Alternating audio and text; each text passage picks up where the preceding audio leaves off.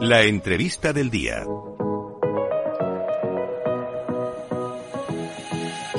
Bueno, y empezamos con un gran invitado. Tenemos con nosotros a Urko Garmendia, es el responsable de relaciones de Digital Gold Capital. Lleváis muy poquito aquí en Madrid y vienes a contarnos pues absolutamente todo, ¿no?, sobre vuestro proyecto. Exacto, Sergio. Muy buenas tardes. Por tenerme aquí. Cuéntame, a ver, ¿qué es Digital Gold Capital? Bueno, pues Digital Gold Capital al final es un vehículo de inversión, ¿vale?, que se dedica a invertir en distintas ramas del ecosistema cripto, ¿vale? Al final trabajamos con inversores privados que quieren tener exposición a este mercado, ¿vale? Y nuestro equipo gestor se encarga de realizar las inversiones y ofrecer cierto retorno, ¿vale? Vale. Nuestro señor Vista. ¿Cómo y cuándo surgió esta idea? Pues esto surgió el año pasado, noviembre, diciembre del año pasado. Nosotros llevamos tiempo al final asesorando a nivel privado, a nivel personal a inversores, a ejecutivos y demás, en inversión en cripto. Pero bueno, llega al final un momento donde tienes que montar cierta estructura para que toda la operativa sea más eficiente y tenga sentido, ¿vale? ¿Cuánto tiempo llevas tú invirtiendo en cripto? Yo me metí en 2017, lo que pasa que a nivel profesional más o menos los últimos 2 años. Y luego tengo un background de startups y tal, que bueno, ya te contaré en otro momento. Lleváis poquito en Madrid, si no me equivoco, lleváis como 1 mes y estáis empezando ya a liarla un poco, ¿no? Estáis empezando a organizar eventos. Sé que mañana, por cierto, tenéis un desayuno, cuéntame. Sí, bueno, uno de los objetivos de estar aquí en Madrid al final es aportar al ecosistema, ¿no?, crear comunidad, y para ello vamos a organizar una serie de eventos que, bueno, si quieres te cuento rápidamente, ¿no? Sí, claro. En qué consisten. El primero será uno denominado Digital Gold Breakfast, ¿vale?, que en el nombre nos hemos complicado mucho. Uno bisemanal, que básicamente será un encuentro privado entre inversores de distintos ámbitos con el equipo de Digital Gold, ¿vale? Básicamente con el objetivo de familiarizarlos, la inversión en cripto, en diferentes ámbitos. ¿Qué perfil debe tener vuestros inversores, vuestros partners, cualquiera que se interese por Digital Gold Capital? ¿Qué perfil debe tener? Yo creo que en general son personas o profesionales que tienen cierto interés o ven el potencial de la tecnología blockchain sobre todo, ¿vale?, y de este sector. Generalmente no tienen ni tiempo ni el conocimiento para poder invertir. Entonces, bueno, nosotros estamos 24/7 a esto, por eso montamos esto, ¿no? Y sé que vosotros tenéis un portafolio, no sé si gestionáis también el de vuestros clientes. Cuéntame un poquito qué estrategias, qué sectores buscáis, qué retornos, qué beneficios. Cuéntame un poco. Pues un poco la tesis de este vehículo, si vamos un poco a detalles, el mayor peso de nuestro portfolio actualmente está en invertir en early stage, ¿vale? Es decir, en meternos en preventas, en ICOs y tal, de proyectos muy curados, porque tenemos ahí 2 cracks que están todo el día analizando proyectos y la verdad los filtramos muy bien. Y después tenemos otras partes del portafolio que son más sólidas. Por ejemplo, metemos más o menos un 20% en las top 100, ¿vale? Y otro 20% en proyectos con market cap inferior a los 100 millones que tienen más potencial de crecimiento, ¿vale? Es un poco la tesis actual. ¿Y en qué os fijáis a la hora de invertir, pues por ejemplo, en un proyecto, en una criptomoneda? ¿Qué debe tener? ¿Buscáis, por ejemplo, yo qué sé, que solucione algo, que...? Yo creo que esto lo suelo comparar siempre con la inversión en startups porque al final tenemos 2 patas, el análisis fundamental y el análisis técnico. En el fundamental siempre miramos lo mismo, ¿no? ¿Qué equipo tiene? ¿Qué background tienen? El roadmap, si el producto tiene sentido o no, o es una copia barata porque hay hype y tal, ¿no? Entonces, todo lo fundamental, advisors, inversores, si hay fondos interesantes detrás, todo eso hay que analizarlo bien para ver si nos interesa. Y después está la parte técnica donde entramos en los tokenomics y ver si la economía de la moneda y del proyecto pues tiene sentido, ¿no? Al final hay muchísimos factores a tener en cuenta. Y en cuanto a las ICOs, ¿qué porcentaje tenéis? Y lo mismo, ¿qué buscáis, qué miráis? Porque es más arriesgado, ¿no?, que correcto, un proyecto ya consolidado. Bueno, aquí normalmente se busca un acierto que es similar a las startups, pues de 1 a 10, 2 a 10 más o menos, que puedes acertar. En nuestro caso, por ahora, la verdad que vamos bastante bien. Solemos tener un acierto del 50%, lo cual está bien. Y al final buscamos retornos altos, ¿no? Al final aquí hablamos siempre de múltiplos. Pues no entraremos en una ICO, por ejemplo, en una pre-sale, si no vemos que nos puede hacer más de un 10x, para que nos hagamos un poco la idea. Y es más difícil a día de hoy que, por ejemplo, hace 1 año, 2 años, ¿no? Que me acuerdo que no paraban de salir ICOs que lo petaban. En el boom. Claro. ¿Ahora es más complicado o no? Sí, sobre todo las ICOs que salen ahora. Al final, el mercado, tal y como está, lateral, bajista, depende de cómo lo miremos, siempre afecta. Al final sale liquidez del mercado, los inversores pierden confianza y se ven en la parte de lanzamientos. De hecho, hay muchos proyectos que están atrasando sus ICOs y tal, por el timing. Es importante, sí. Ya que estamos hablando del mercado, cuéntame cómo lo ves. Estamos en un bear market.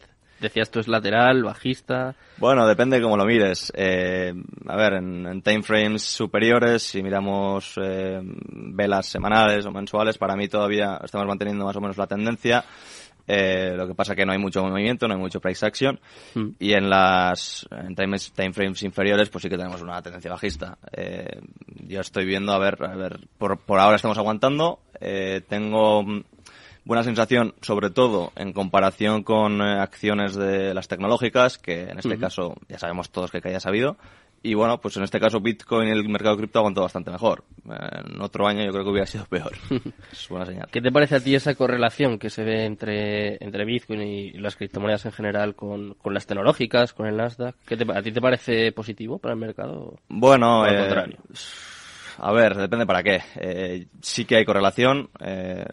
Si al final comparamos gráficas del S&P 500, por ejemplo, con el mercado cripto, veremos que el último año y tal hay muchas similitudes.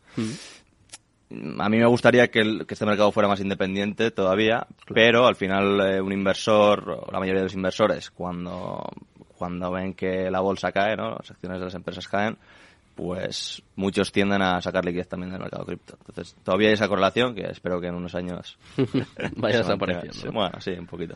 Ya que estamos hablando de los próximos años, vamos a centrarnos en este. ¿Tú crees que podemos ver máximos históricos? Porque, claro, hablamos. Prácticamente estamos igual que empezamos el año. Pero sí que es verdad que hay mucha gente que ya empieza a hablar de un bull run que se está acumulando. ¿Tú piensas que para finales de año podemos volver a ver máximos históricos como el año pasado, en noviembre más o menos? Que... Bien, yo creo que al final, bueno, nosotros ni nadie puede predecir el mercado, pero bueno, podemos surfear más o menos, ¿no? Por encima de ello, que es la clave, tener estrategias que funcionen.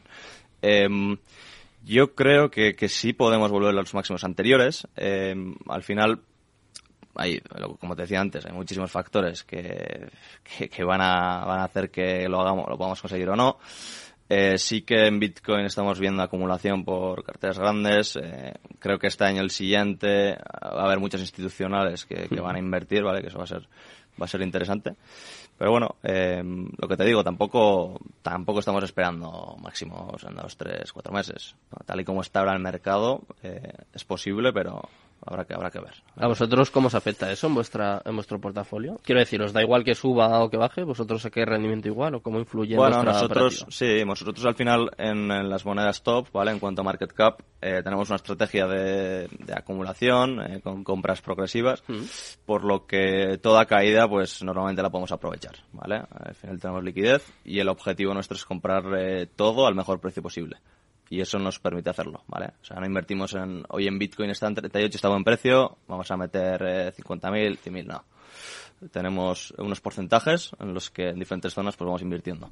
O sea, que vais promediando un poco, ¿no? Claro, es que es la clave, la clave. ¿En cuánto está el promedio de Bitcoin, por ejemplo? Más o menos. Bitcoin ahora mismo no lo sé, no te sé decir, pero estará en 40 y ¿qué? 43, más o menos. Ahora teniendo en cuenta que acumularemos más, pues bueno. Será mejor el promedio, ¿no? Tipo Michael Saylor, ¿no? Más o menos ahí, ¿no? Sí. Estamos hablando mucho de la inversión de los institucionales. Es verdad que no paran de acumularse noticias positivas. De hecho, hace nada contamos que la República Centroafricana va a adoptar Bitcoin como moneda de curso legal, una noticia muy importante. Pero es cierto lo que comentaba al principio del programa, que no tiene un reflejo en el precio. ¿Tú, primero, crees que es el año de la adopción, el año que más noticias de este tipo estamos viendo? ¿Y crees que tarde o temprano esto tendrá un efecto en el precio y veremos, pues eso, el deseado bull run?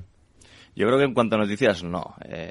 Sí que vemos noticias, como tú dices, que al final son interesantes, pero todavía nos queda mucho para la adopción. Yo hasta que vea este sector en un market cap de 20 trillones o tal, por ahí, yo creo que todavía nos queda mucho, ¿no? Para llegar a esas cifras, todavía no va a haber adopción. Entonces, esas noticias, como vemos, afectan, porque al final los mercados son psicología, son personas, pero bueno, todavía queda mucho. ¿Qué falta para tener esa opción o qué, yo creo que consideras tú? A ver, yo creo que estamos en un punto donde si sabes invertir en cripto y tienes una tesis que funcione, a 2, 3, 4 años vas a ganar dinero, ¿vale? Porque todavía queda mucha regulación, sobre todo para que las instituciones puedan invertir.